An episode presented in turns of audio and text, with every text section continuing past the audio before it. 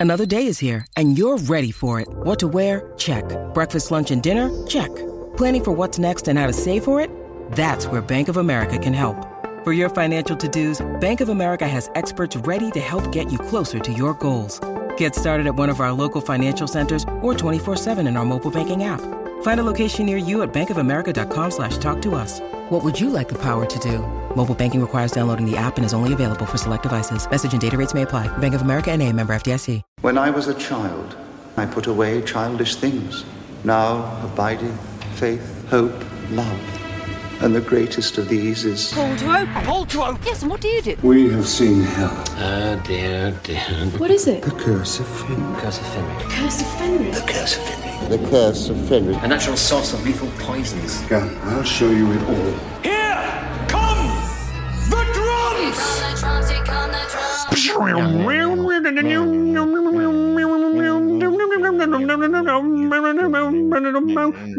Hello, hello, hello, hello, and welcome to Pull to Open, the ongoing quest to watch all of Doctor Who, even the very bad bits, in completely random order. My name's Chris Taylor.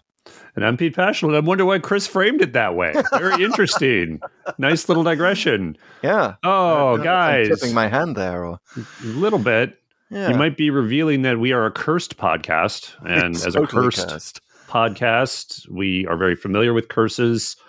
We the thing We're about curses is you eventually have to deal with them. You need Yeah. you have to either be accept that you're cursed forever or uh, have to excise the curse somehow. So perhaps a little of that will be happening today. But That's before right. we, excise we our have, curses, uh, yeah, Well, we- we, should sort of quickly catch uh, listeners up because uh, Exactly. listeners don't know about our seaborn curse that may become relevant today. Uh, but yeah, we, we, we made a mistake at one point in our journey where we were supposed to go to the curse of the black spot, and we I'm, glad you've said we we because It's we're a a team mistake. podcast. exactly make mistakes as a team and you know we it's it's fine it's all good it just means that we're cursed nothing wrong with that just meant that we had to go to a lot of pirate stories for a while and now apparently we're going to the only other Doctor Who story with a curse in the title, but we'll we'll get there. We'll get there. But Pete, Not the only other. not the only other. okay, so that that helps preserve the mystery. Pete, why don't you catch the fine folks up on our random journey recently? Well, previously on Pull to Open, we were escaping something. It wasn't a curse, but it was a group of goofy Daleks.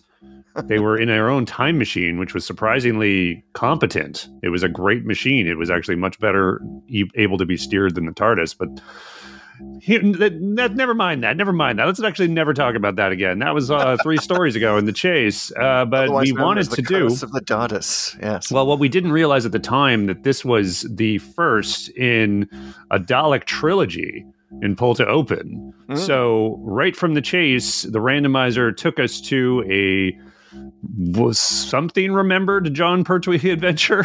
Yes. I almost said well remembered, oft remembered. I don't think it's either of those things, but it is An remembered occasionally remembered story. occasionally remembered story for the Daleks not being able to shoot anyone for about half an episode before they equipped themselves with some machine guns. Uh, this was, of course, death to the Daleks. And Yes. The less said about that one, the better. Probably, I think we should. Uh, it's it's kind of like yeah. one of those trilogies where the middle part is just kind of filler, Yeah. and It- it- yeah, it was kind of cursed. Yeah, a little bit. It was cursed. Uh, and by the way, there, there was a, a watery curse going on in the chase oh yes, uh, with the, the Mary Celeste. Uh, so definitely curse yeah. the Daleks. Yeah, and there was definitely I felt like there was a curse on the Daleks in, in Death to the Daleks. My goodness. Hmm.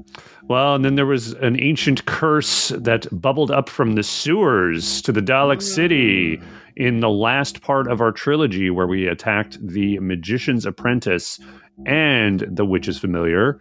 All one story, of course, the Series 9 opener for Capaldi.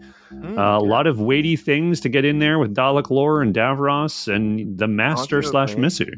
Arguably, the curse of the hybrid began there. Yeah. Uh, a, a curse on the entire Dalek race, infected now with uh, regeneration energy, thanks to the Doctor. Surprisingly, with so many bad guys in that one, no one yells curses Yes. at the end. So, Alas. has anyone actually done that in, in Doctor? Who. Come to think of it, I know Jo Grant does it ironically once. Um, so, yeah, we can count that. We can count that. But that's it. We're done. We're done with Daleks, maybe for a while, maybe until next week. We don't know. But what we're dealing with now certainly is curses, and one curse in particular. And it's from season 26, Serial 3 The Curse of Fenric. Yes. Now, The Curse of Fenric, as you may know, uh, even if you're not a fan of the Sylvester McCoy Doctor, is kind of widely regarded as one of his best. I think that's fair Oh, to say, Pete. It's funny you say that because I happen to have the recent Doctor Who magazine that polls everyone, or rather the fans, for what are the best stories in every Doctor's run. And I have it here. I can't really see myself very well, but Yes. The. The number two spot right after Remembrance of the Daleks is in fact the Curse of Fenric. So it is well yeah. regarded in fans' minds, at least And in, that is uh, that's by unchanged. McCoy standards. Yeah, that's unchanged from the 2014 poll where it was second to Remembrance of the Daleks. Yeah, it's So, always been up there, I think. yeah. I've actually, you know, actually, that has the previous ones. Yeah, it's always been two. It's always been number two. Remembrance has always been number one. Yeah, so I was kind of looking forward to this one. I, I I should say that I've I've tried to watch Curse of Fenric before. I have a whole issue with McCoy. We got into that if you watch or listen to the rage quitting episode. We talked about my rage quitting at the very beginning of the McCoy era. So, Hmm. So wait a minute, you hadn't you hadn't seen this before? I what I'd done was I'd watched episode one of the Curse of Fenric about three times. I, I get it. I Say no so more. I get it. So confused that I couldn't get go it. any further. Yeah. All right. Well, we're going to get into all of it. We're not just episode one, but two, three, and four, and the story as a whole. Uh, also, as part of the speaking of trilogies, the Ace trilogy, which is this is the second Mm. part of, not filler. I will just say. Um, but before we get into any of that, I want to tell everyone, guys, if you're not on YouTube, why aren't you on YouTube or at least following us on YouTube? We're at youtube.com slash pull to open. Yes, let's wave to the folks who can see us. Uh-oh. Uh, and if you're on Spotify video podcast, that's a good place to see us too. But on YouTube, all the action is really happening. There's a lot of great discussion happening on the podcast.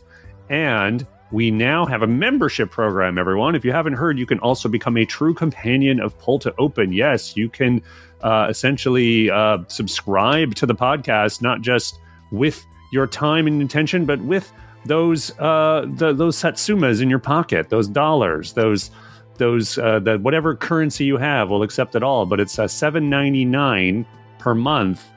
You can pledge your support to the podcast, and with that subscription, you will get the podcast a day early. You get it Fridays, folks. Maybe even earlier some weeks if I The get to the edit. It's the opposite of a curse, really. Yeah. You get yes, you get the blessing of early pull to open, which is fabulous. You will know you will know all about the curse of Fenric in this instance, or you would have done. You would have known all about it a day ago. Wouldn't that have made your day better? Anyway, so Absolutely. that's what you get to be in a true a true companion situation, but you can pay a little more. And yes, that's right. We will actually make you a British aristocrat. Uh, we're, we're one of those outfits that that sells uh, a viscount uh, title for you. Uh, you, Yeah. you can go around and call yourself a viscount as far as we care, uh, but you can call yourself a viscount bagger, which is of course our top rating for our favorite stories. And if you contribute at that level, you might even be here right now with us. That's This right. us, but you not paying. Uh, so yeah, uh, cough up and, and join us on the actual podcast itself, uh, and it'll be fun to talk to you then. Not only that, you will be a second contestant on. Oh, what's that we're doing now? Could it be the Humoji Challenge? Oh, uh, I, You I would betcha. say- I would say this is normally the least favorite point of my week, but in this week I watched The Curse of Fenric, so whoa, whoa, whoa, whoa, Sorry, whoa! sorry. Let's Whoa, not reveal your rating. Yeah, a little bit. But yes, you could be joining Chris right now in guessing a Doctor Who title once I describe to him emojis that represent it. And these are all fan submitted, so people will usually leave a review for the podcast in the Apple Podcast app. That is the absolute best place to give us a Humoji challenge. You can go ahead and look at the Pull to Open Codex, which is our uh, listing of all the Doctor Who episodes there are in sequential order. And you can see which ones already have emoji titles. But honestly, even if it already has one, go ahead and submit a new one. We like new interpretations of the show. That's kind of what this podcast is. Mhm. And you can leave us a emoji. That's really all you need to leave in that review, uh, apart from a star rating. And I'm seeing five stars in front of me for some reason. I don't know why. Um, but if you could go ahead and do that, then we will happily use it now as I'm using this emoji to torture Chris uh, into finding the words of the title that go with it.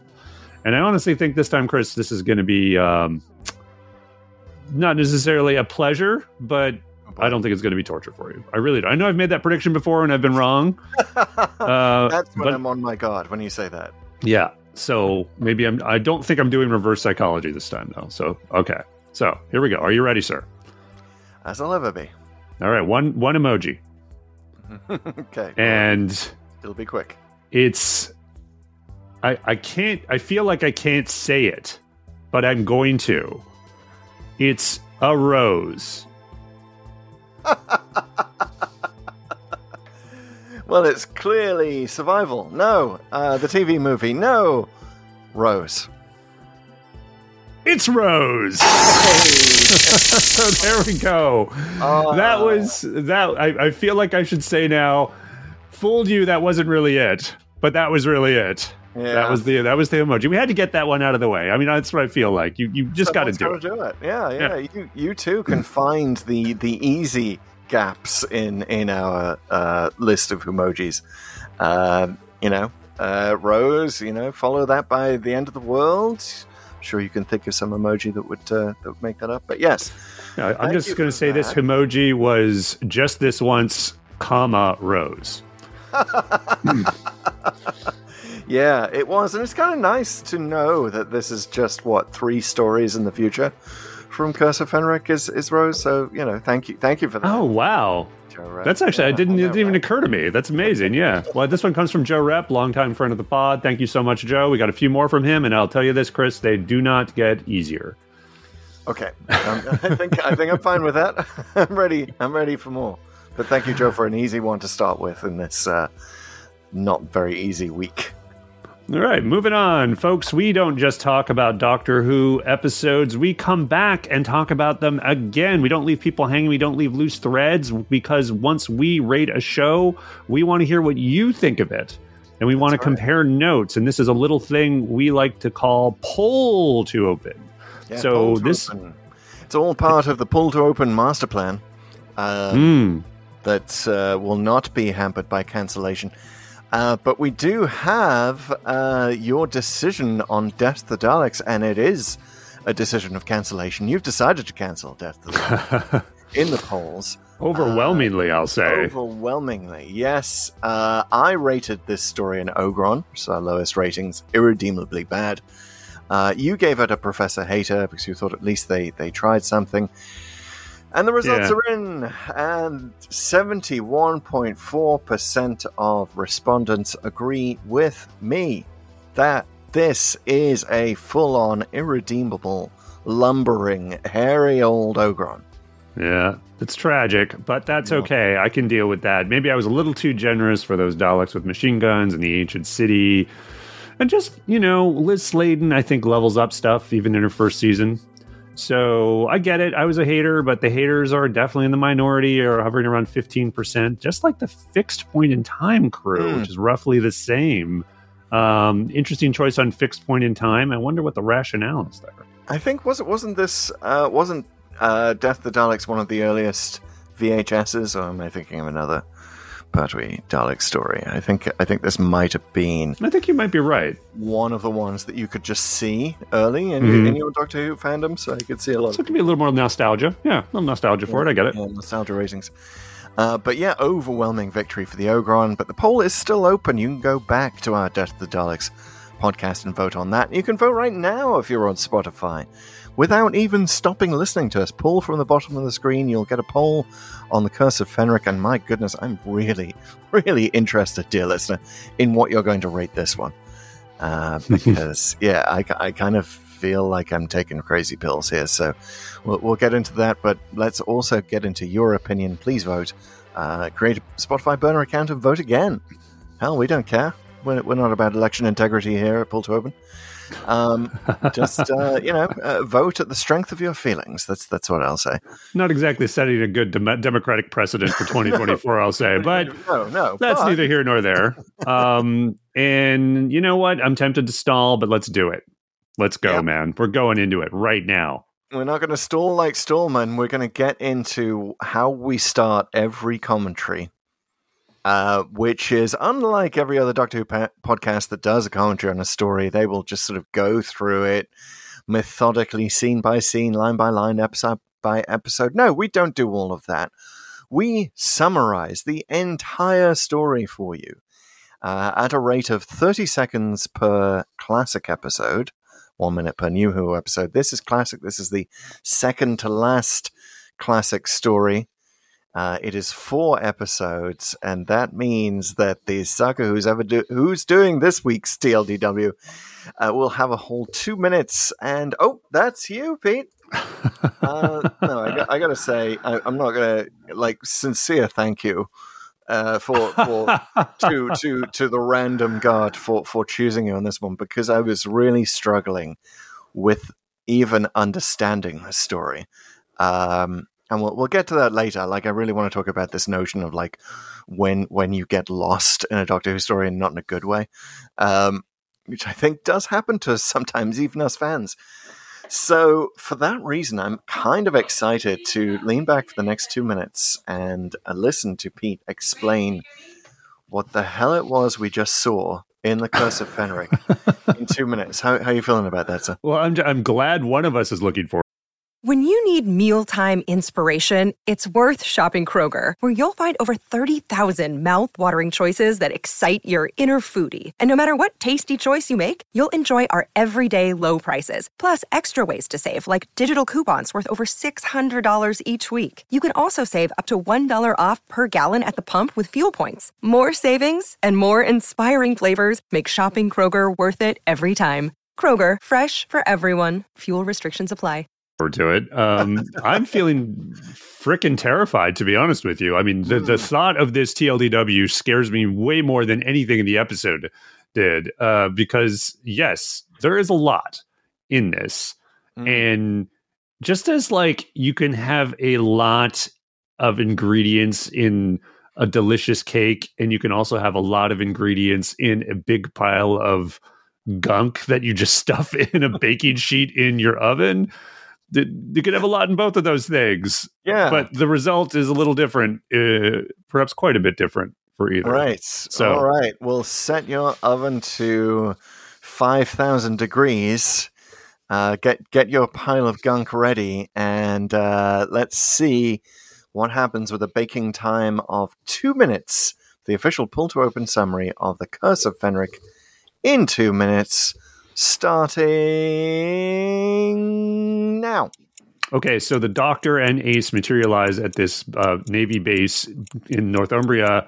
And right in World War II, there's all these Russians that are coming there. But what's happened is that there is this ancient creature beneath the sea that has been sort of contaminating this place and it's starting to wake up.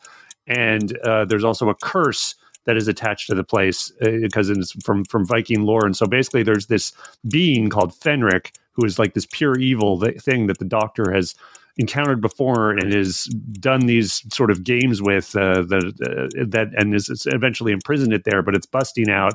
And it's also manipulated time such that there is an ancient creature that's actually from the future when the earth is completely covered in slime and dying and it's there and he was basically has been manipulating all these people from the soldiers there and the the the British commander who's sort of thinks he's uh, helping with the war, but he's really gone insane, and the sort of Alan Turing type who's developing this machine, and Ace him, herself, and uh, the local villagers who are sort of turned into these vampires, and he's he's basically manipulated all of them like chess pieces to force the Doctor uh, to come here and then finally conquer him in the chess game and kill him.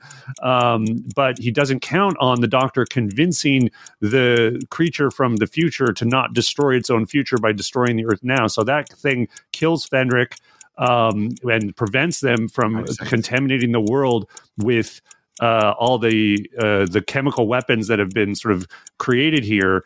Um, and eventually, Ace sort of she also encounters her mom uh, with and and uh, as a baby, and sort of deals with her own issues there and uh, conquers fears, uh, even though her faith in the Doctor is shaken, and she just matures and no longer is is afraid of water. And all all the soldiers teamed up sort of toward at the end to, to stop everything. Okay, yeah, I I like that. I mean, first of all, first of all, it was in part clearer than the story because you got to Fenric kind of straight away. I I kind of like that. What what um, I realized there was zero hope, and this is actually a, a general lesson of of pull to open TLDWs, but also this one very specifically. There was z- there would be zero hope of me getting through that even in ten minutes if yeah. I tried to tell the story sequentially. There there was yes. just no way.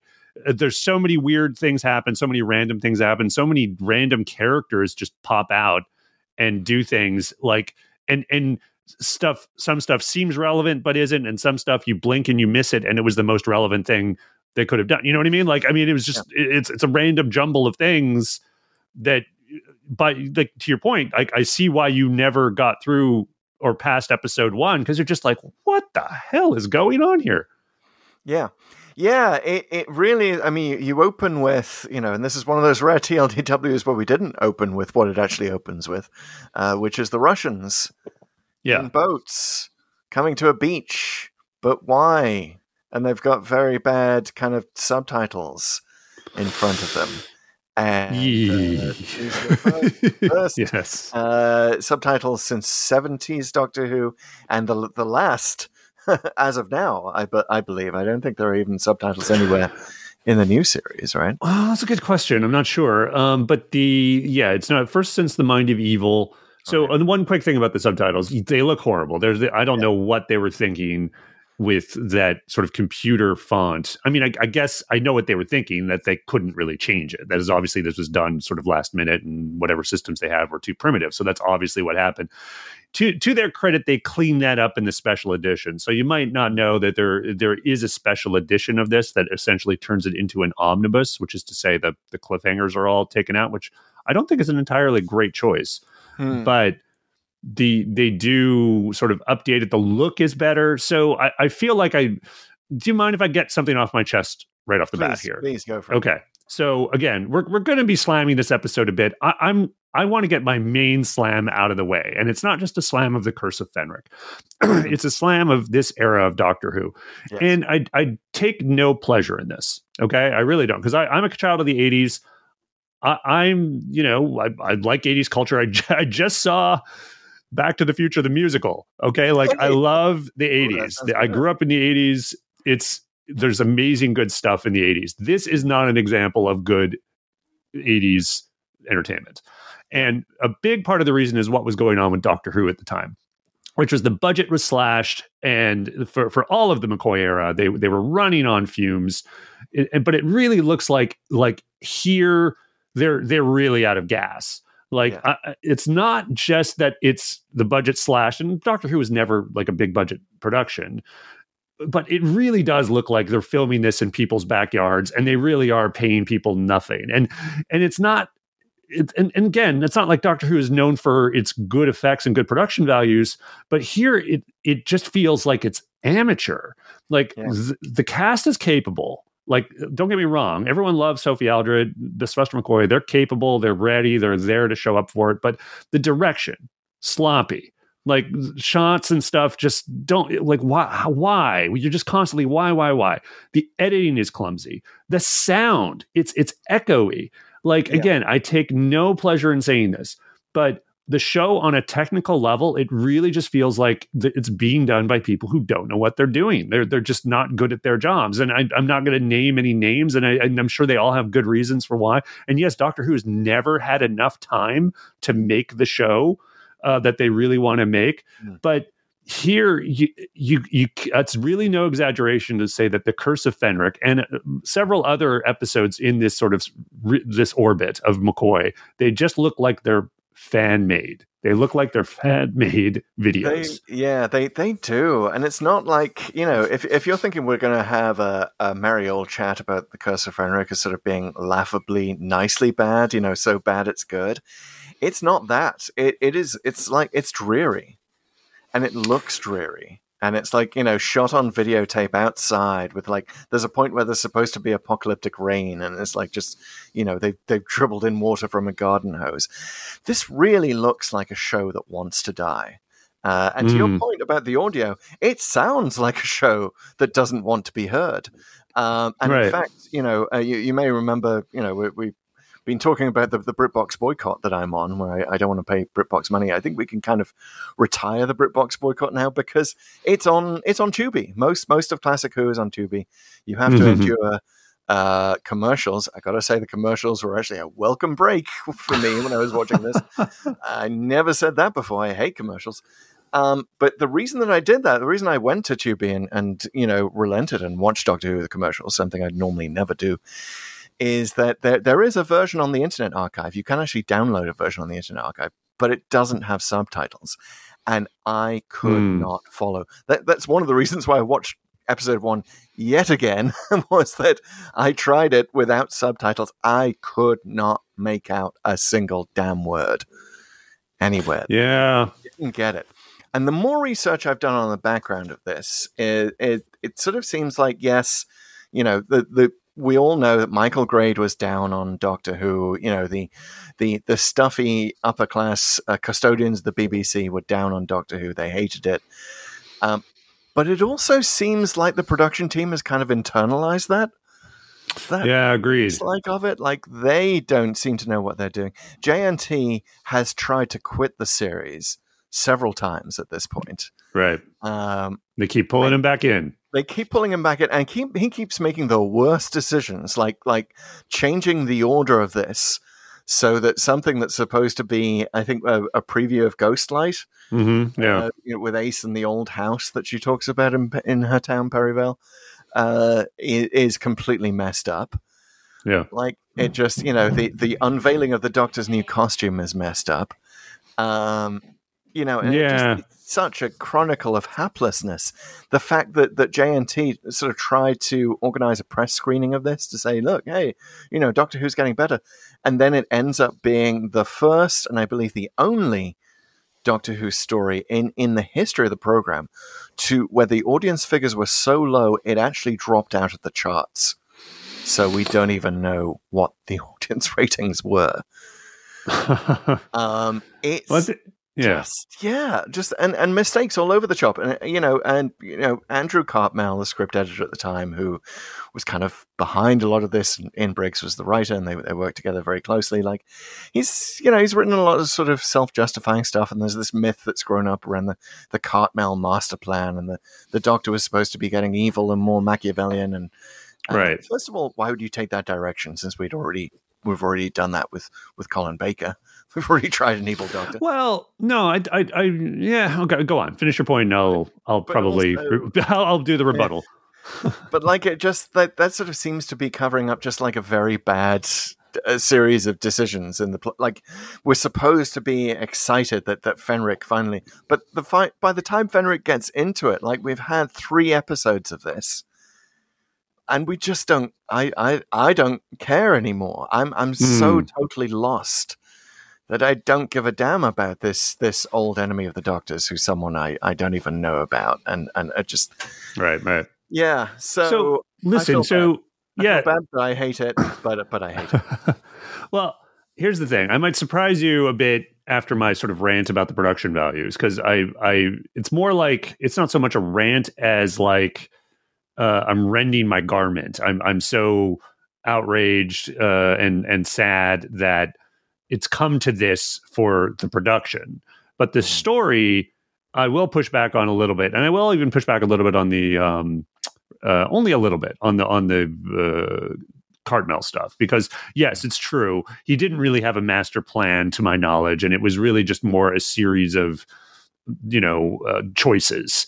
But I gotta say, I think those choices work, and they have amounted to surprisingly um, so McCoy, one of the better defined doctors as a character, right? Just because he was given so many of these scripts where he is a bit of a master manipulator, and it's apparently the second meeting of some of some ancient thing he's set in motion, you know, eons ago.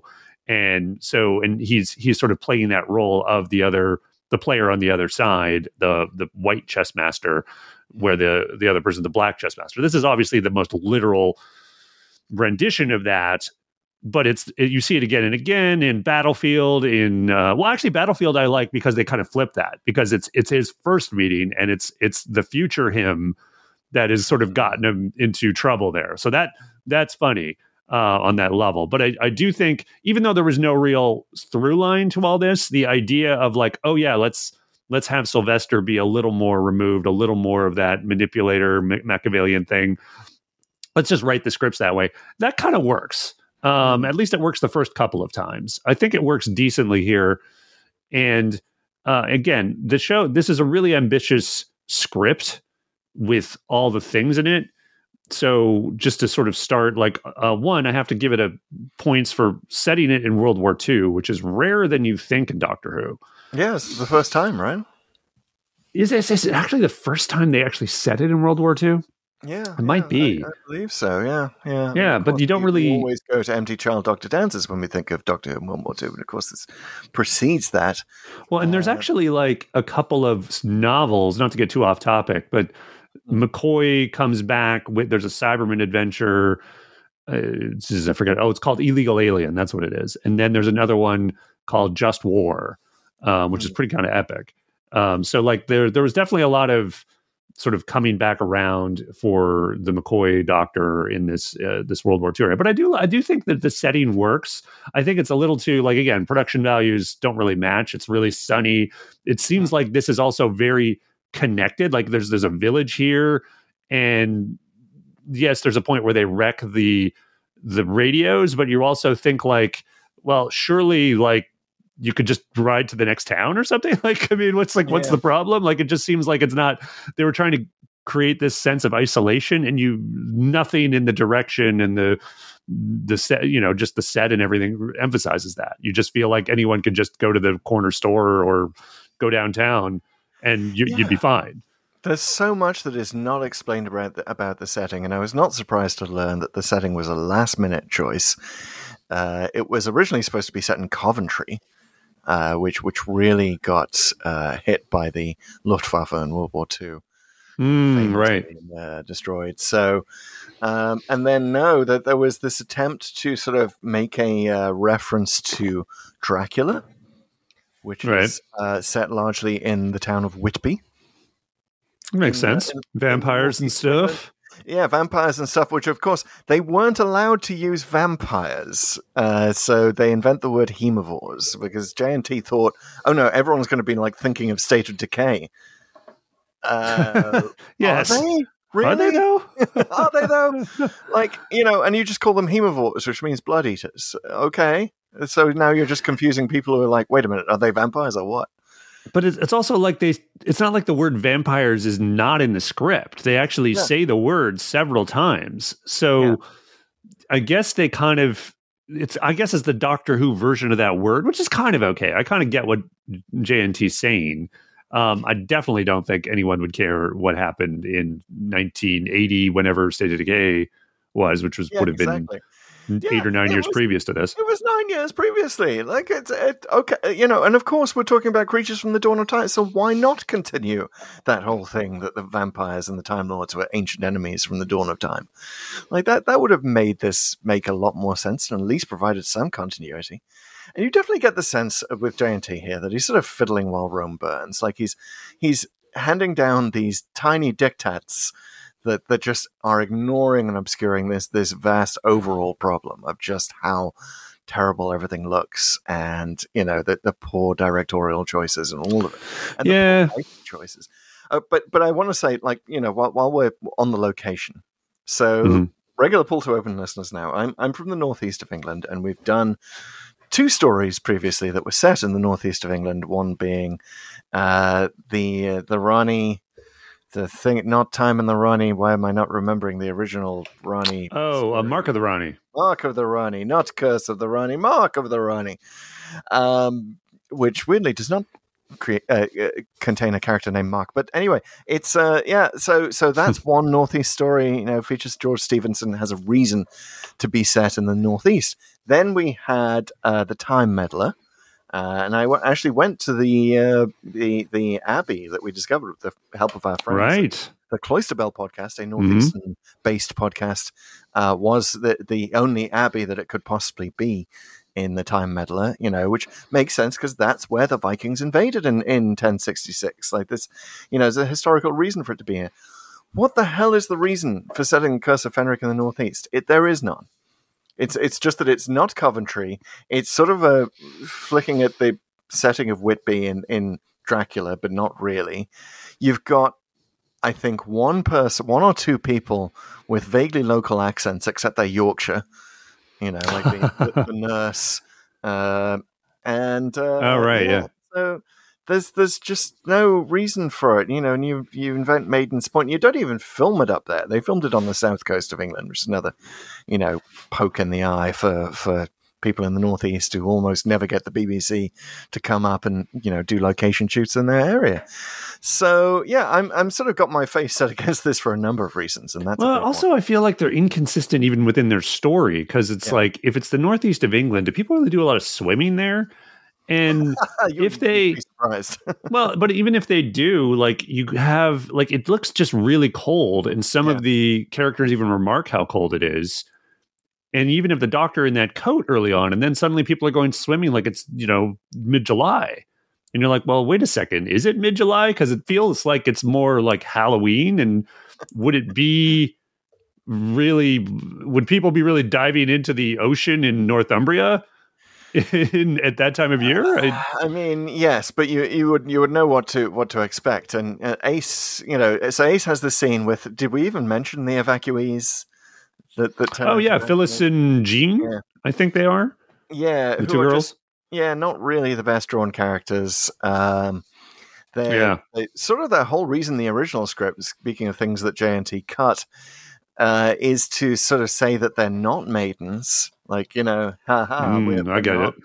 we, we yeah and then ace says me neither and the the idea of this did you know this from from ian briggs original script because you know we don't have to give him credit for creating the character of ace uh, the, the original character was supposed to be called alf and he he basically made it ace he, he was looking for something based on the love and rockets comic he wanted like a london version of the sort of you know uh, dms and you know uh, uh, powerful female characters so credited him for that but it was his idea that Ace's virginity had been taken by Sabalom Glitz. Right. I read something about this. Yeah, which is okay. I just, ugh, Gross. no, I just recoil at that. Well, Like, especially because she was a teenager, yes, exactly. right? She's like 16 in Dragonfire, I think, and which It's is not right. Yeah. Well, I mean, uh, luckily that isn't necessarily on screen. Now, all that said, we shouldn't be full on prudes here and say like, okay, like Ace being not a virgin is somehow Yeah. over the line. I mean, you know, she's a teenager. Teenagers Yeah. can be sexually active. I'm not saying, you know, trying to make a moral judgment either way on that, but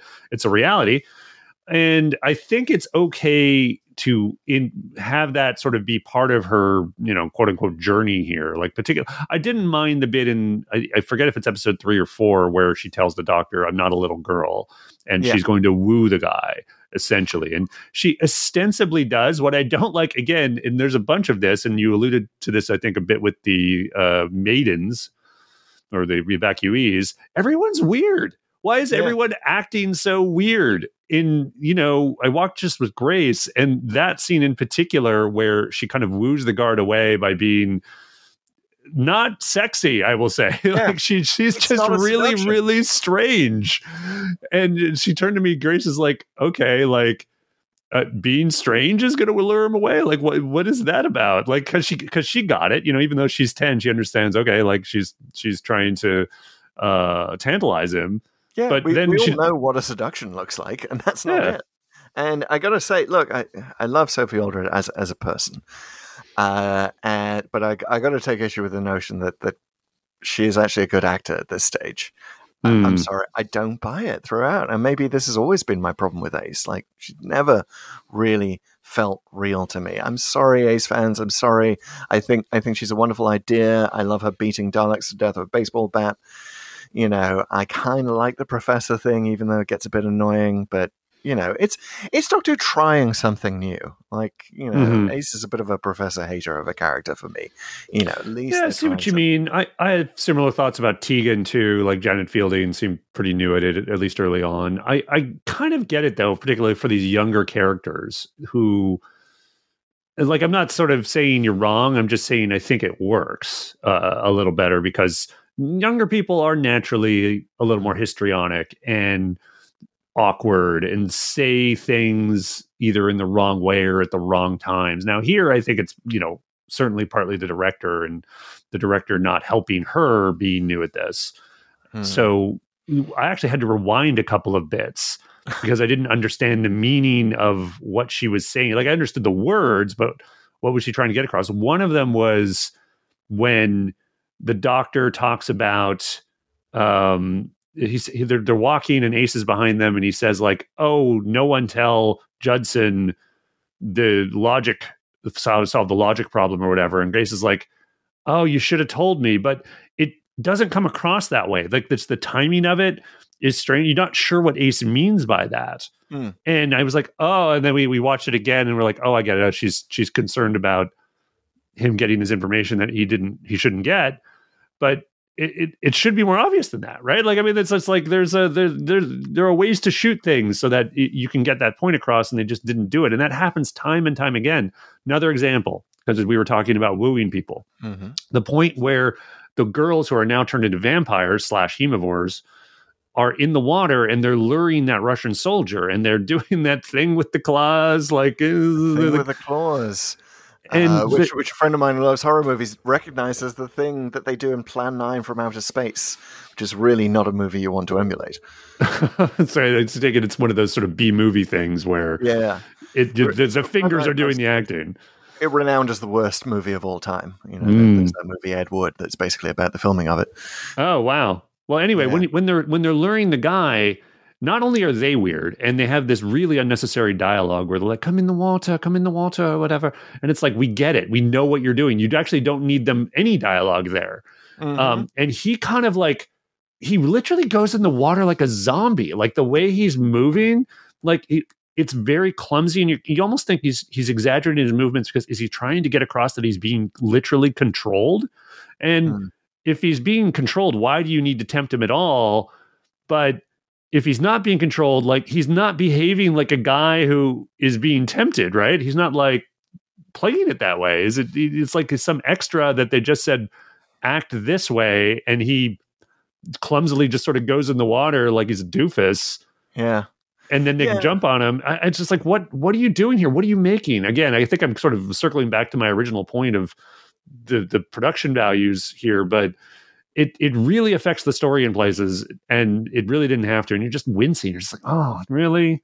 Did, did you? Yeah, I know what I you're d- doing here. I wish I wish you'd hired me to like do something, even though I know nothing about television production. I could have helped you.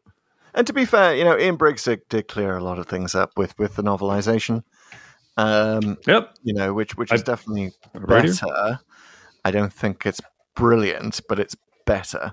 Mhm. And and one of the things that does clear up. So yes, the Curse of Fenric is sort of Doctor Who's first faltering attempt to deal with sexuality in a lot of ways.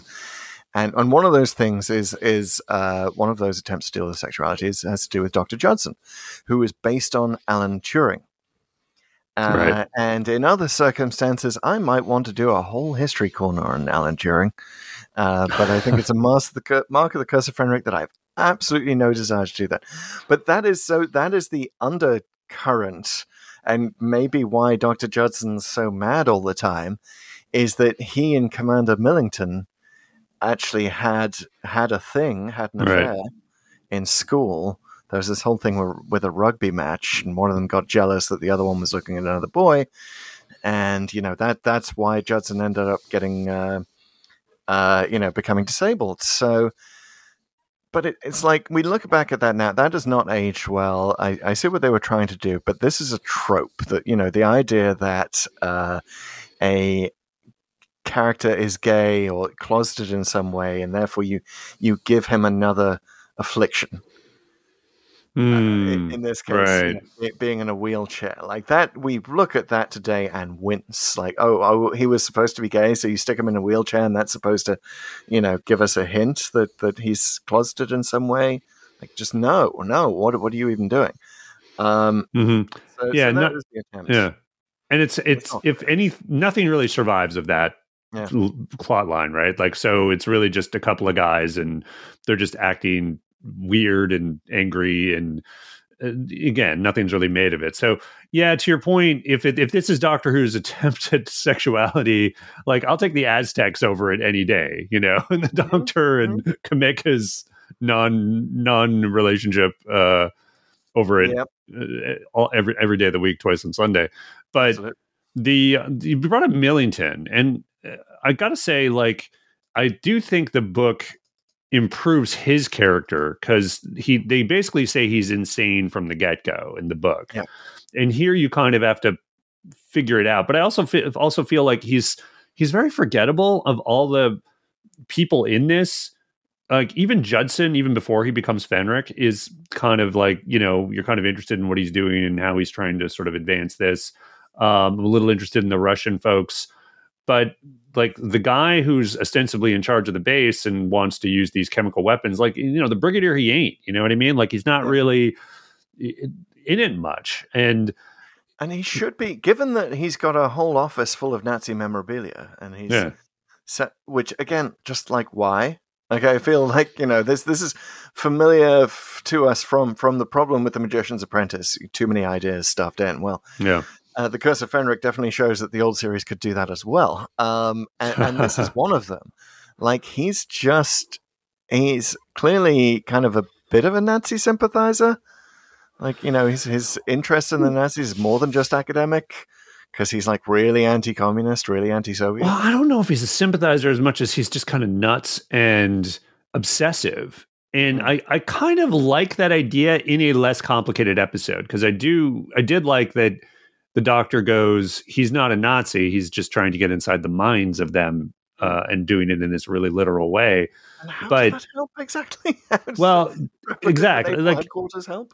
I think I think it's one too many ideas stacked in, and bec- the fact that they throw it in episode one and it's so dramatic. I mean, it just Mm. really confuses you. Like there there should have been more in early on to reassure viewers that it's all going to sort of come. It's all going to make sense by the end, which it doesn't. I'll tell. I'll say that it all doesn't make sense by the end, but lots of it does. I I I think I need to sort of start praising the episode a bit because I do think it does come around in episode four. Like episode four is by far the best of all of It it. is. So it's It is. the, and, and I will say the cliffhanger in episode three is very good with Judson standing up, the yellow eyes, and he says, "At last, we play the final game, Time Lord," or some some line like that. And when Yeah. he says Time Lord, you kind of like, "Oh wow, like this is these are bigger stakes than I even thought." And said out loud at that point, at last something is happening. and so so then episode four there's there's a lot of sort of fighting again the action uh, we can talk about the action but you know the the ancient one is there now and there's a very clear kind of like okay everything's everything's coming together and people sort of get to do stuff. And uh, particularly mccoy he finally gets to do, you know do his thing with the the the ancient one and sort of entirely just explain stuff like where things are from how this was all set in motion. And i think for the most part it makes some sense right? And that's kind of what all my tldw was was explaining what what happened here. Oh okay i get it. This thing from earth's future. And that i liked because it had a bit of a talons of weng chiang feel to it like this Mhm. ain't this dystopian future that something's come back from and is now going to wreak havoc on the present. That's kind of neat you know it's like okay i like that. And the fact that it also ties up at simultaneously ties up loose ends seemingly uh, from other episodes that we weren't necessarily looking for explanations of but it's more satisfying to go like oh right dragonfire was you know that was that was Fenric and Right. the, the, the Yeah, like all this casual time travel they were doing in the McCoy era. Oh, it was Fenric manipulating things. Great. It's not that you could actually create just a time vortex in your in your bedroom by Mm. mixing stuff together for your chemistry class or whatever Ace did, right? So yeah, Fenric okay, made a jigsaw of the Doctor's history to to quote. Yeah, there you go. Um, but, better than I that's not even really said. Like we're ju- we're just half supposed to piece that together, and Yeah, and it just like how are you supposed to remember it? Like if if we th- that episode three cliffhanger, uh, I I did like it. I would have liked it a lot more if there'd been more misdirect to think that that Millington was going to be Fenric. Or, or that anyone was going to be like we we should have been expecting the big bad to rise up in that moment and and I wasn't at least Mm. like you know but at least there was that little bit of like i think ace says it's him about millington like oh yeah millington's the big bad guy i get that that explains it that's why he's been he's got the nazi regalia and stuff like that oh this makes sense and and then oh no misdirect it's actually judson and he rises up over the doctor's shoulder one of the few actually good shots that the director got yeah. um, and then yes, the eye is creepy, creepy, and I did like uh, Dr. Judson Dinsdale Landen Yeah. as the actor. Speaking when of like it's one of the only effects that works is those those eyes. Yeah, Speaking yeah. of you know just slamming the effects, that actually you know good job on the on the contact lenses or whatever they did. genuinely creepy. But then we sort of take the uh, take the sting out of that in episode four by like Fenric changes bodies, and then and then he's Captain Soren now. Well, and then the, the thing, one of the things we, we haven't mentioned about the behind the scenes here is this thing was hacked to pieces in the edit because when they came out with it, they said they we we really have five episodes. Like this is a five episode adventure, and uh, again, J and T wisely or not forced them to slash it down to four, and they did. But that is one of the things that I think a, a few transitions like that, but that in particular where it, basically Fenric goes from Judson to Soren um, is is never really shown, or you you really have to sort of piece it together yourself. Now it's not; it's kind of obvious once, they, but you're kind of like, oh, we can do that, you know. Yeah, so it's too much Yeah. information happens at once because of Uh, yes, that. Exactly. And at the same time, your brain is also trying to deal with this chess puzzle that's not a chess puzzle. Oh yes, okay. Let's talk about that. Yes, the chess thing. The solution to the chess puzzle, spoiler alert, although I don't think can't think why what this would spoil for anyone, is that that that the black and white pawns are supposed to team up. And I'll tell you what that spoils, Chris. It spoils chess. It spoils chess. That's not how the game is chess. played. That's how bad Gus and Fenric is. Sorry. Go ahead. Yeah, no, I mean you're right. It's it. I, I bet they thought they were super clever with this, and it, it's it's so clever it's bad. it just it just it makes no sense. It's nonsense. Like one, okay, if you're literally talking about chess, it's obviously an illegal move because you know I, I can't believe I've been saying this. Like you, the friendly fire is not allowed. You you simply cannot take your own pieces. So uh, how does that even work? Um there's no third player like it's not it's not a legal chess move. So if they're literally playing chess that doesn't work. If they're not and obviously they're not and there's this is some metaphor for something and there's there's another game to play that is above the chess fair enough but then you're not playing chess and Yeah. i would say the only it with something in in the script about you know the white and black teaming up. Like some is it is is it supposed to reference something about the British and Russian soldiers?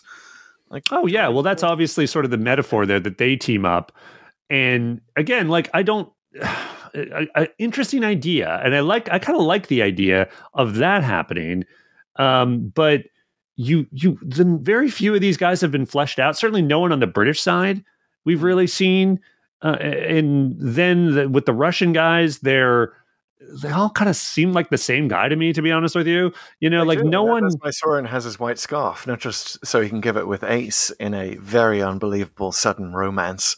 Perhaps the most unbelievable sudden romance since Leela and Andred.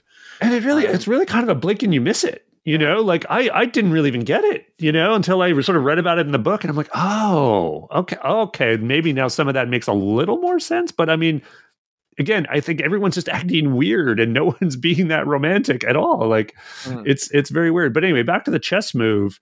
So I want to sort of contrast this where an episode where I think it works, which is Nightmare in Silver. Now we'll get there when we get there. But one thing I think that does work there is that the doctor is playing against himself and he's losing the chess game. And he keeps telling like the his cyber self, like, I'm gonna win in three moves and he's like, "No, you're, you're you've just lost your queen. There's absolutely no way. I've checked." And he's like, "Well, the three and he does the three moves are." I'm going to use my sonic screwdriver and zap you and bland and throw the chessboard away or something. Like I forget what the exact three moves are, but it's like, oh right, you're not just playing chess. You you you're playing against a cybernetic version of yourself, and that's the real game. Hmm. You know, like and that was okay. Here it's like there's there's the, the, the connection of the metagame to the real game is much less clear.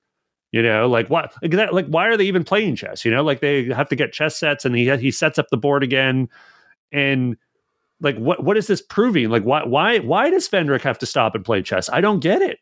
Yeah, it, it yeah, it's supposed to be some you know. A resumption of a game that we never saw, right? Which you you might want to flag that earlier on, or maybe the doctor could talk about it. Yeah, um, and say say something like that, like I bet him that I could hmm. beat him at chess, and then you know the winner would do X or Y, which is fine to say, but it's also like, well, how is that like enforceable? like yeah. what's what's like if why wouldn't why why is he acquiescing to this game and if he if he doesn't want to lose why why is it binding? Like what's binding it? You know? Yeah, so so many questions, and, and why why does is it Millington who wants all the chessboards confiscated? I was I was losing the plot at this point.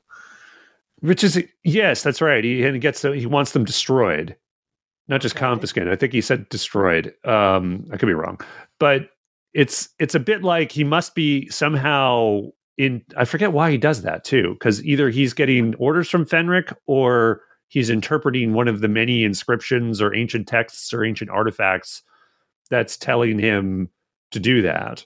Um, again, just too much stuff happening. Again, I, I, I could be wrong. Maybe this is explained somewhere. Please, fans, let us know. But it doesn't take away from the criticism of like there's just like so much incomprehensible BS happening at yeah. any moment in this venture that it's like okay, I guess. I, I want to say to the to the McCoy fans out there who are feeling hard done by in this podcast so far, uh, please, please come on the show uh, and and explain that you know uh, give give us a Viscount banger of a of a uh, uh, follow and um, you know our Viscount bank level of subscription, and we'll have you on the show, and we will just we'll do a whole special on you explaining the Curse of Fenric to us because I really want to know. Like, I'm really open to seeing this as good. I want to see this as good. I do not like it's a bad feeling in the pit of my stomach that this that I see this as bad. Like, you know, it's all connected to my rage critic and McCoy and McCoy feeling like an alien era to me, and you know, it's it being two stories away from from the cancellation of the show. Like, it it just you know, I, I want to feel better about it. So please write in, well, come on the show, whatever. Like, please you know, we're, we're not fixed in this, right? Well, why don't we just to be just to be nice to those people we were just talking yeah. to? Let's rapid fire the things we liked. Yeah, um, okay. there might be a short list, so yeah. I'll go first.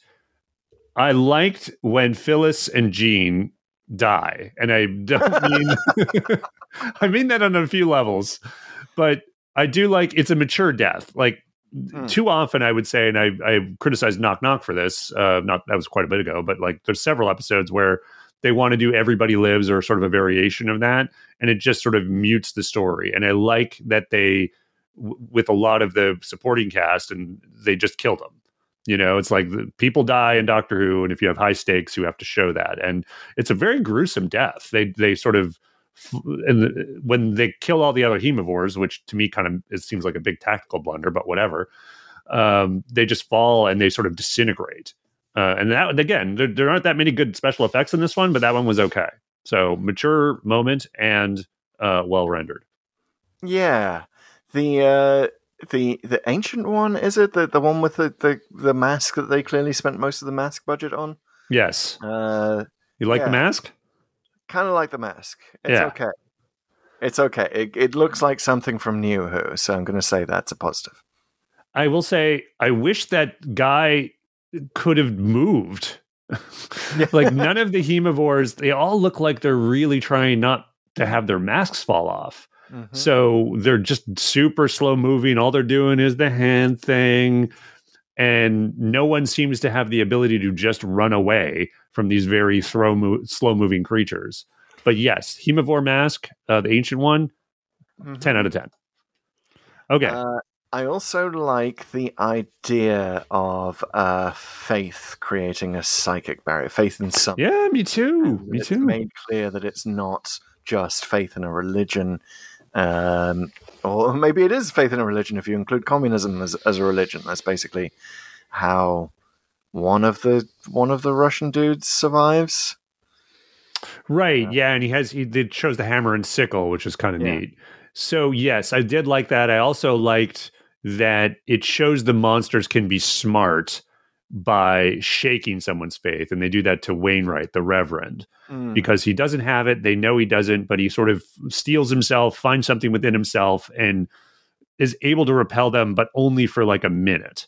And then they they talk to him and they they get him to shake his lose his faith again, and then they kill him that was good that like not only can does this this psychic field idea work but it also provided an opportunity that the villains aren't total boobs you know you can actually um, figure out ways around it smart So speaking speaking of Wainwright, did you did you? And we'll, we'll get back to the list of what we liked, but uh, did you did you like Wainwright? no he seemed pretty extraneous and again uh, there's all this weird incomprehensible stuff with virtually every character but when he's giving kind of a sermon or something to himself it looks like Yeah, at one point and, And he also, they use it as a, as a cliffhanger. Like it's it's one Corinthians. It's you know now there are by death, faith, hope, and love. These three, but the greatest of these is cut away. And I'm like, what? What? the greatest of these is what? like, why would you? Why would you pause at that point? Anyway, maybe you would have liked Wainwright better if he'd been played by a certain Peter Capaldi, uh, Oh. or a certain Christopher Eccleston, both of whom were considered for the role. Wow, I might have liked it better. That would be amazing. Wow, what a connection! And I got to say, yeah, the guy they cast just seems like the least creepy guy, but I don't think that works for this production. It doesn't. And his name is Nicholas Parsons, and he was known in the UK as a quiz show host. Hmm. Uh, he was cast by the director, speaking of terrible directorial decisions, after seeing him in pantomime. You know, uh, Yeah. play, playing one of the, the like the widow Twankey or something in, in very British thing. But he's like he sees that he's like, "Yep, there's my reverend." Um, and yeah, but everyone just knew Nicholas Parsons as like this middling quiz show host. He his his name was like the butt of, of jokes for a lot of comedians in the eighties, British comedians, so Hmm. new wave British comedians. So if Doctor Who is trying to convince you that it's like young and hip and happening and with it and exploring sexuality for the first time, then choosing Nicholas Parsons for this role is not is not what you would do. And I, I think it, that turned off a lot of viewers. Maybe why it was so lowly rated by the audiences. Wow, yeah. Well, I just thought he felt like somebody you know you you would just have a coffee with and be chummy, and he just had the wrong vibe for this story. Um, did not was not sorry to see him go uh, when they finally the Haemovores finally like take him down. But Hmm. okay, back to the list. At least so he had a crisis of faith, which which was nice. yeah, yeah. He got his character got a chance to be have that moment. Um, so I like the overall Ace story here, even though it's not the moments are weird, especially the stuff with her mom and her kind of hating the baby, which I don't feel, or the loving the baby but hating her mom, which feels like a weird thing to focus on to me. But I think again, episode four redeems a lot of this with her faith in the doctor and him needing to shake that faith to win. It's funny, it's it's mirrored a lot in the God complex, which I never Hmm. thought about when I was had watched this episode before. So um, but it is it's it's a sort of a smart idea of playing on how companions regard the doctor and whether that's good or bad um, particularly from this the sort of the faith standpoint that all worked to me and then when she at the end you know, dives in the water, and I get it. The sort of the metaphor of the cleansing and struggling with her sort of feelings with her mom. I think that generally works. You, again, I think you could pick it the the brush strokes here, but I like the picture. Hmm. Yeah, that, that picture where she dives into the water at the end, and we sort of really want to feel that kind of cleansing. You know, yeah, that that would be a good scene if the director had included a single damn close up. like that's that's where the focus should be, right in her face. She's going through a lot of tortured feelings about. You know, I'm sorry, Nick Mallett. you know, we like we're even the stuff we like, we're bringing back around to you and yeah. sort of oh, smacking oh, you in the face on each of it. So is he sorry about that? I, I did. I will say I, I, I liked the timey wimey aspect, even if it was so clear that the non Doctor Who watching friend I watched this with was like, "Oh, is that is Audrey? You know, is that baby actually Ace's mother?" Like mm. you know, hmm. when when the baby gets introduced. Um, and and my initial react because I didn't know at this stage, my initial reaction was, no, that would be too interesting. Uh, like that, that, would actually bring some sort of interesting timey wiminess to this. So I will, I will admit, I was, I was wrong. It was that even, even if it's so clearly telegraphed from a mile off that it's her, that I thought like that. No, they're not going to do that if it's that clearly telegraphed. Do you like that line where she asks about her boyfriend, and then it's like, no, it's my husband. Yeah. Remember that? Did you like weird. that? It wasn't that uh, weird. I've I like I get again, I like I could pick at the scene, but I like what they're sort of trying to do and sort of contrast the morality of the 40s with modern day. Um yeah. I think it's like, not doesn't work as well or is, is as clear cut as what they do in Remembrance of the Daleks. Hmm. But here yeah, I mean, you know, I, I think it's a little extraneous, but it's it's all I, I see it as a sort of a reminder of Ace being out of time and not really having a native time of her own. But anyway, it might have been might have been a little extraneous. I don't know, but I didn't mind it. Yeah, I mean, you could see it as as a first draft of the whole sort of uh, you know river song, born in the TARDIS kind of you know the the, the timey wiminess. Like you know, Doctor Who has explored this since much better. But uh, you know, I, I, I like the idea in theory that it is actually her mother, and, and that she sets it in motion herself by telling uh, the the unmarried mother to to get to her her nan's address. I guess. Oh, that's right. Yeah. yeah. Which I guess happened all along. Yeah, so that that does make sense in terms of why they were brought there. Uh, even though I had the question right from the beginning of why, why were they walking into this naval base? Like they, they seem to know that it's a naval base from the start. They don't just blunder in there. They All I have really... to think of is that, the, again, it, there's not enough here. Maybe there was more in the five episode version, but the Doctor deliberately took them there hmm. um, to have this final chess move with Fenric. I think that's what what the idea was. I don't know if he fully appreciated what was happening, but I think it was also like uh, the the other part of the timey wiminess I sort I like is that the ancient one has been there for a long time, and that's why mm-hmm. there's been various folks disappearing, and um, it's just kind of a cursed place. And now millions of years, Doctor. Yeah, it's one of those. But again, I, I yes, but I thought I, I thought it was okay. Okay, one one more thing I like, um, although I I didn't realize that it was happening at the time that the Doctor chants the names of his old companions. Yeah, to to create a psychic nice. barrier against the Haemovores. Now, it isn't clear what's happening at the time or why he has suddenly realized that this is what he needs to do, but it's sort of nice in retrospect that he's doing that. And he gives a shout out to Ian, Barbara, and Susan even mm. though that makes it confusing when he says he has no family and he's literally mentioning Susan in the same freaking story. Well, no surviving family. I guess. I don't know. Doctor lies, my man. I guess so, but he's just seen Susan alive in the Five Doctors not that long ago. Uh, mm. So yeah, lots yeah. to talk about there, but also, I mean, we need to talk about things in even more detail in our newsletter, ladies and gentlemen, that you could subscribe to. Yes, if you didn't get enough of our rants on The Curse of Fenric. Go to pulltoopen.net, subscribe to our newsletter. You'll get full notes on this episode, and you can relive it all, all those full written notes. Um, you can also support us with a paid subscription over there and as well as on Patreon. So go ahead and support the podcast at patreon.com slash pull to open. And you will also get slotted into that true companion sp- slot on YouTube. Just let us know your handle. Hmm, yes, and come join us. Come talk about the Curse of Fenric or not. If you if you've decided after listening to us you never want to talk about the Curse of Fenric, that's also fine. Um, come on, we'll we'll have you talk about anything. Yeah, in fact, share your desire to never talk about it with us on the socials. We're at Pull to Open on TikTok, Pull to Open 63 on Twitter, and at either one of those on Instagram, Facebook, Threads, and Blue Sky. Just Google it. Google it. All right, is it time now? I think it's time. It's time for the four questions to Doomsday. All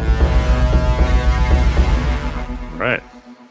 Fenric sound effect there. Um All right, why did the randomizer take us here really? Come on, dude. Really, tell me. come on. Why? Why? Okay, I, I think that the the randomizer is an evil and capricious old god that we've evidently been playing some ancient chess match with that we didn't understand the rules of, and now it's played this move against us. Now, I, I think that the the randomizer actually seems to want to put the Curse of Fenric in the worst possible light, um, because I think I think that you know a lot of what people like about the Curse of Fenric is that they're watching McCoy in order, right? Um, Right. often Yeah. with the randomizer, taking a story out of order improves it. I don't think that is that is the case here. I think it has the exact opposite effect because, especially coming straight from New Who and New Who with production values like Mhm. uh, Magician's uh, Apprentice and Witches Familiar, you you really see just how terrible everything was and how bad a decision to shoot everything on location on video with the muddy sound was. Uh, you you don't get any of the, the lead, any of the, the sort of the satisfying answers to the questions that Curse of Fenric provides in terms of, you know, Fenric uh, creating the time vortex or whatever, you know, everything else that he's there to explain previously in the series, or the reference to Perivale that, you know, uh, postdates Ghostlight when it should have predated it, but whatever. You know, at least you have that connect those connecting strands, right? And Hmm. here, it's you just don't get any of it because we're seeing it out of order. Maybe we are seeing it true, you know, in a way that. a lot of fans don't.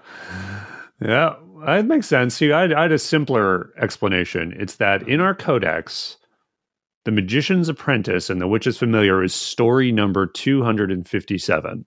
Mhm. And the Curse of Fenrix, Fenrix, Curse of Fenrix, Yeah, the next. um, Curse of Fenric is story 157. Wow. So I think It's the randomizer is just lazy. Yeah. you you've read the Viking runes on this, and what you are translating is a uh, story about a randomizer that just wants to go 100 numbers back. exactly. I From mean, you know, we just we just did the 60th anniversary, so you know, round numbers are the thing. It's like boom, nice Yeah. and simple. So Yeah, and I guess it's it's this is a four year, and this that was done in a nine year, so this is the something fifth anniversary of. uh Is it what thirty fifth anniversary this year of Curse of Fenric? This this oh, was it? Yeah, Oh, yeah, wow. 'cause it's 1989. It was Halloween 1989 when this was filmed, which is why it's out of order from from Ghostlight. It was supposed to pre- precede it, but then JNT is all like, "No, Curse of Fenric for Halloween." Uh, so this is like the 35th anniversary of this story this year. it will be, yeah. yeah. Wow. This is like the three doctors of the Curse of Fenric. Okay. Yeah. Too many references. Uh moving on. Second question. What if the evil plot had succeeded? Okay, so presumably the evil plot is Fenric's and not Doctor's evil. The Doctor's evil plot to make Ace hate him. You know, if if that succeeds, maybe it happens permanently, and Ace doesn't adventure on with him. Yeah, I don't think we like the doctor is such a manipulator at this stage that to smack him around for that, you'd have to smack him around for it in every episode. But Hmm. we could do that. But I think it's pretty simple in that the thing that would not work is the doctor convincing the ancient one that to betray Fenric Mm. because he has to do that. He has to have a conversation with him and say that you you can't win because you will prevent yourself from coming into existence if you do this. That seems to convince him. Right. So if he's not persuaded, if, if he's instead- like, no, I'm going to actually sacrifice myself to give Earth a better future because the future I'm seeing is is worse than anything you can imagine. yeah, I guess. Would actually, I don't know, but doesn't it want it worse? It's a weird thing. You don't really get too much into the ancient one's character. Eh, He's just Yeah. he just seems really bored, to be honest with you. yes. Like, what do you what do you need me to do here, Fenric? Huh? You want me to splash this guy open? Should I throw the chemicals on the girl here? What are we doing? Let me know. I just want to get back to my you know seabed and hang out. Yeah. Speaking of the chemicals, like that, we we like the the notion that they're going to have any effect whatsoever is kind of counteracted by the fact that the Doctor and Ace kind of get uh, get gassed by the. Well, I don't know if that was the same stuff, but to your point, yeah, because this the effect in that scene seems to show that they're really gassed. Like there's a lot of gas, and then they they're fine, but the gas like it's supposed to be like nerve gas, right? Mhm. And that's bad. yeah, it's bad. You need gas masks for that if you're even going to have a hope of surviving it. So, so what is the, is the TARDIS protecting the Doctor and Ace somehow? I guess. Even though, by the way, apparently the TARDIS has given up on translating. oh yeah, the doctor does a lot of Russian and various other languages, and maybe even Viking or something. Yeah, and Huh. you'd think that the TARDIS would do that, but anyway, sorry. Get back to the evil plot. Yeah. succeeding. Um, Well, I just think the yeah. the ancient one then doesn't work for the doctor. Sides with Fenric, it kills Ace and presumably the doctor. So we have McGann all of a Hmm. sudden, and the chemicals. I don't know how sudden the end of the world happens. Like it feels like they have to distribute these chemicals somehow. So the McGann doctor then has to save whatever humans he can from the chemical weapons and the hemivore. Or, or is it hemivore? I guess the Haemovores are dead, right? Because the ancient one kills them which again like, i don't even know why he does that it seems like a real Yeah. tactical blunder now my soldiers are gone and i haven't actually won yet so the the end of the world that's being referenced here, I believe, is supposed to be Ragnarok. okay right? yeah that was actually excised from the script the word I It was think, excised from the script because again, JNT is like, no, we had mention of the gods of Ragnarok like a season ago. yeah You know, people are going to be like, "What's this?" That i'll buy a little bit but i you know ragnarok's ragnarok dude Exactly, I would have bought Ragnarok. So you know that that would be, I guess, the the answer to what happened to the evil plot succeed.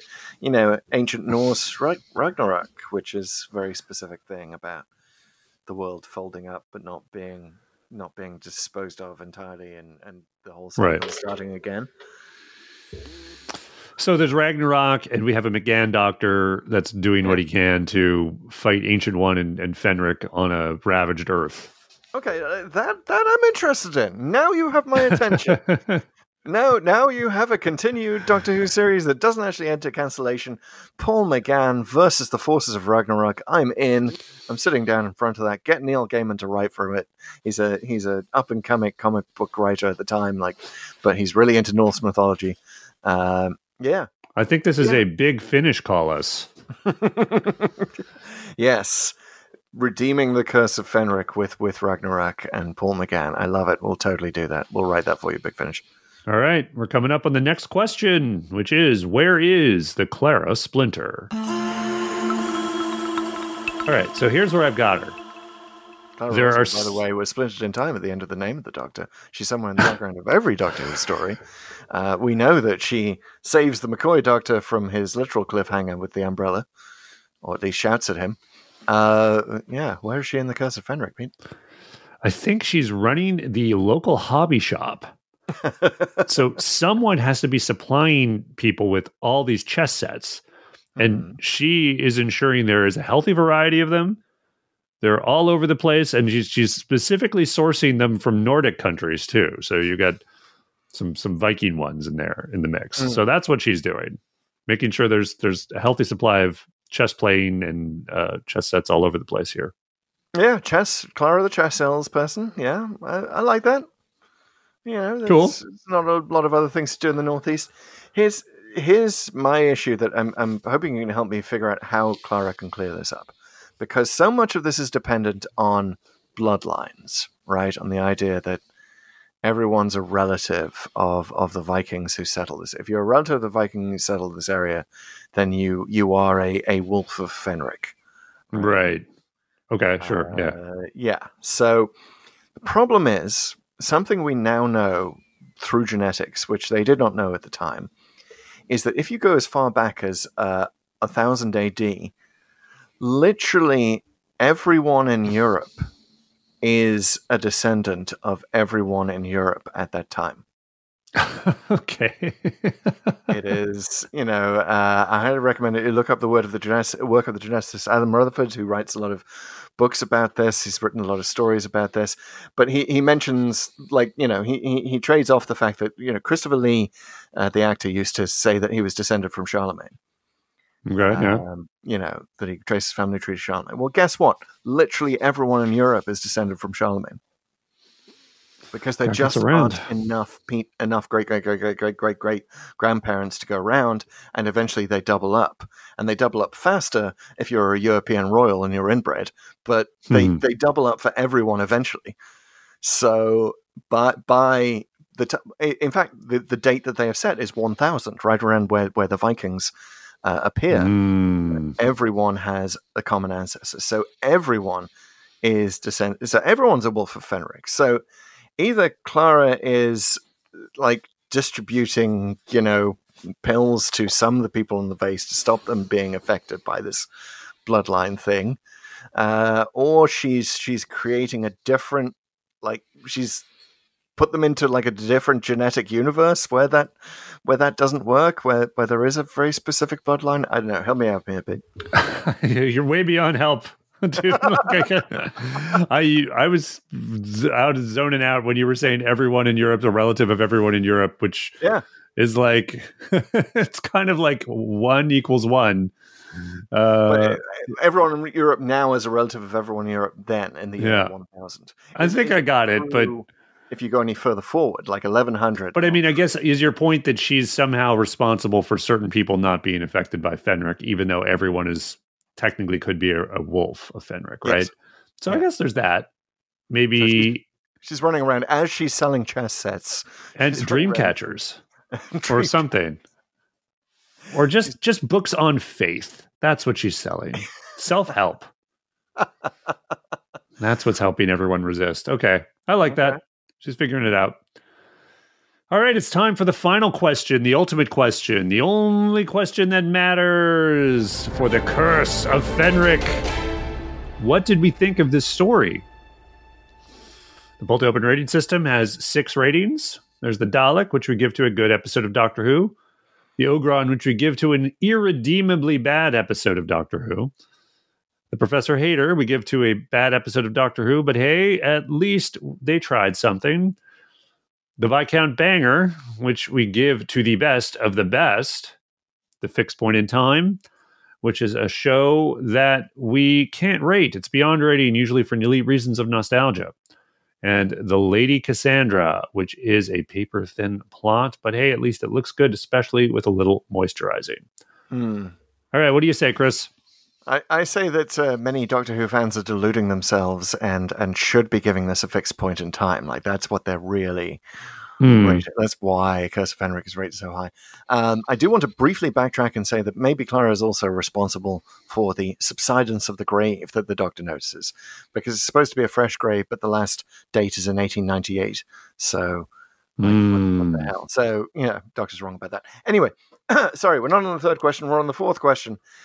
And yeah, this is, I mean, I, I really wish that I could find something redeeming here. I really wish that they, I could feel that they tried something new to to enough of an extent to give it a, a, a Professor Hayter. Uh, but I, I don't. I don't. Yeah. All I see is a show that it's on its last legs, that is almost sabotaging itself at this point. A show on which everyone has internalized the notion that this is just a bad thing that's heading for cancellation. uh, and they're they're bringing it about. Um, so and and I just don't get a good feeling from it. I I really wanted to, really was open to it, and I don't, and I'm sorry, but this is a big old stinky ogron for me. Yeah, you know what? I, I was going to be generous and sort of grade this on a curve big time. And I think I could pull out a Dalek from it, but I, I can't really do it. I can't, you know, I, I've, after discussing it, I mean, you're not wrong, is, is the problem. There's so many problems with this. And even on the curve, I can't recommend this as a good episode of Doctor Who. Certainly not to anyone who isn't familiar with the classic series. I would never uh, say start with the Curse of Fenric. Uh, yeah. It's not definitely not even even if it were good, I wouldn't say start there. But it's it's kind of ruined. There are good ideas here. I want it to be better. I want this to be better. There are. I like that it said in World War II. I think the idea of the ancient one that again reflects talons of Weng Chiang. Uh, you know, the I think McCoy is quite good in this, in that he's yeah. really playing that sort of master manipulator thing. So even though I'm almost convincing myself to reverse myself again, I I've got to go with Professor Hayter. They tried something, but it, it's just, it's just ruined. It's it got ruined somewhere along the way, and maybe it's a budget thing, but I don't think it's just a budget thing. It's the Doctor Who always had a budget problem. Yeah. This is a lack of will thing. Um, exactly. We, so the budget is never an excuse. We know from the new show, like they could have done Heaven Sent in the classic era, no mm. problem no problem at all. You know, you uh, just you know, and and throwing all your budget into masks. You know, mm. terrible masks. The Haemovores like you didn't need to do that. It would have been much more creepy if they hadn't like transformed into vampire-like things. You know. Yeah, I got to say this. The Curse of Fenric feels like the show's faith in itself has been shaken. Yeah, and the it's being consumed yeah. by the Haemovore that is Michael Grade at the BBC at this point. You know. yeah, yeah, absolutely, and it just you know even Ian Briggs himself, who who purports to be very proud of of Curse of Fenric of having written it, said in his uh, Doctor Who uh, magazine interview, but when he was talking to Andrew Cartmel for this, and he says obviously there are things that don't work terribly well, things in the script that aren't clear, but overall it was a decent idea uh, and even Cartmel himself didn't like the, the costumes, the Haemovores. So, like, even the people who are its biggest defenders and biggest boosters aren't really that into it when you draw yeah. down. So, yeah, I think mm. I think we got to be honest and say no. Don't don't show this to your non Doctor Who friends. Like, it's not even a so bad it's good. It's not. There's not a lot of fun to be had. It's not like Meglos. Uh, like I'm giving screens of Zolfa-Thura. exactly. Can't say I'm giving a Dalek because I had a fun time and I enjoyed how bad it was. Like I didn't enjoy how bad this was in any way, shape, or form. All right, folks. Well, you can disagree with us all you want. All you have to do is go to Spotify right now and vote for your rating on The Curse of Fenric. Is it a Dalek, Professor Hayter, Ogron, Viscount, Banger, Fixed Point in Time, Related Cassandra? Have your say. Vote now while Chris and I dive into the water of the randomizer. That's right. I, I'm prepared to drown uh, after this, uh, if, if that's what it takes to get us out of here. So, yes, the randomizer, two components. Peter's looking at the first one, the codex, the list of all Doctor Who stories in sequential order. Uh, Pete, how many stories have we left to do? We have 195, if you can believe that. Wow. Ticking them off. I can believe it. 195. Uh, so I plug those numbers into random.org, which is the executor, which uses true randomness, not algorithmic randomness, to generate random numbers. And I plug one and 195, and, and uh, random.org will, will look around the atmosphere, and uh, you know some some ancient chess game will be played up there in ways that we are not privy to understanding. Uh, but before we do that, we like to give it challenges. The randomizer, and I'll go first here because I I, I want to say get us out of here, get us out, do anything but McCoy, but I'm not going to say that. Hmm. I'm going to say, because I know the randomizer likes the opportunity to mess with us, so I'm going to say, take us forward. Take us forward. okay. And the randomizer knows that when I say that, I'm I'm hoping for New Who. Right. But also, it could take us to survival, right? It could or the TV movie, or the TV movie. and, There's uh, a yeah. Not not uh, zero chance of that happening. Exactly. So you know, I, I feel like the randomizer won't be able to resist this, and we'll we'll just sort of we'll we'll do this little stretch of McCoy in order, or we'll go to McGann and talk about the TV movie. Like we'll, we'll just whatever you want, randomizer, just take us forward. Okay, that's good. Well, I admire the choice of a World War II setting, so I'm going to ask for that. And it doesn't necessarily have to be set in World War II or during those years. I think if there are robust references to the war in some way, that works. So that opens it up a little bit. Does And- open it up to a lot of new Who, I would say, more than old Who. Hmm, definitely. Um, though there is some references to World War II, particularly in the Pertwee era, where he was earthbound, and with Hmm. Unit in the 1970s slash 80s, where you know World War II was fairly recent history. So there could be stuff there. Right. All right. Well, go go forward and or give us World War II. These are our pleas, please to the randomizer, please to the ancient randomizer uh, that's been here from the dawn of time, or maybe it's from our future. We're not quite sure. Anyway, uh, give me a countdown. We'll we'll find out where we're going. Here we go in four, three, two, one, Emergency temporal shift. Five. Wow. five. No Five. way! Me. My goodness, it is the reign of terror. oh wow. Okay. Oh, a com- story. Yeah, With very missing. Uh, it's not entirely missing. I think there's a few episodes of this that survive. Okay. Um, so we're going to be finding those, and there's probably uh, for the ones that are missing the you know the telesnap versions because I think there's quite a few of those that still survive in addition to the uh, the episodes that survive. Indeed, and oh boy, the randomizer just loves the history corner, doesn't it? Yes, good I'm times. Wow. to tell you all about the French Revolution and the terror that followed it, aren't I? Great. I think we're going to have to get into the corner. It's going to be great, folks. Next time, when we take on the Reign of Terror, one of the first pure historicals from the William Hartnell era. Guys, this has been Pull to Open. It is a podcast. Podcasts are great things to subscribe to or follow on whatever app you might be encountering us on, especially if it's YouTube. Subscriptions really help the show, and go ahead and turn on notifications so you'll get to know when we have new content. Oh, follow us on all the socials. We're at Pull to Open or Pull to Open 63. Go ahead and Google it. Uh, we always post lots of stuff. No, we don't, but we do post stuff and we do post cool videos on a lot of networks, particularly TikTok and Instagram. Uh, and that's a good way to comment and uh, let us know your thoughts on our thoughts. Indeed, let us know. Please, please let us. Don't be shy. If you love the Curse of Fenric, we really want to hear from you. We'll read out your opinion on the show. And Yeah. we will see you next time in revolutionary France. And you know what, Pete? I, I feel like a march to the guillotine. Sounds pretty good right now. Au revoir, everybody.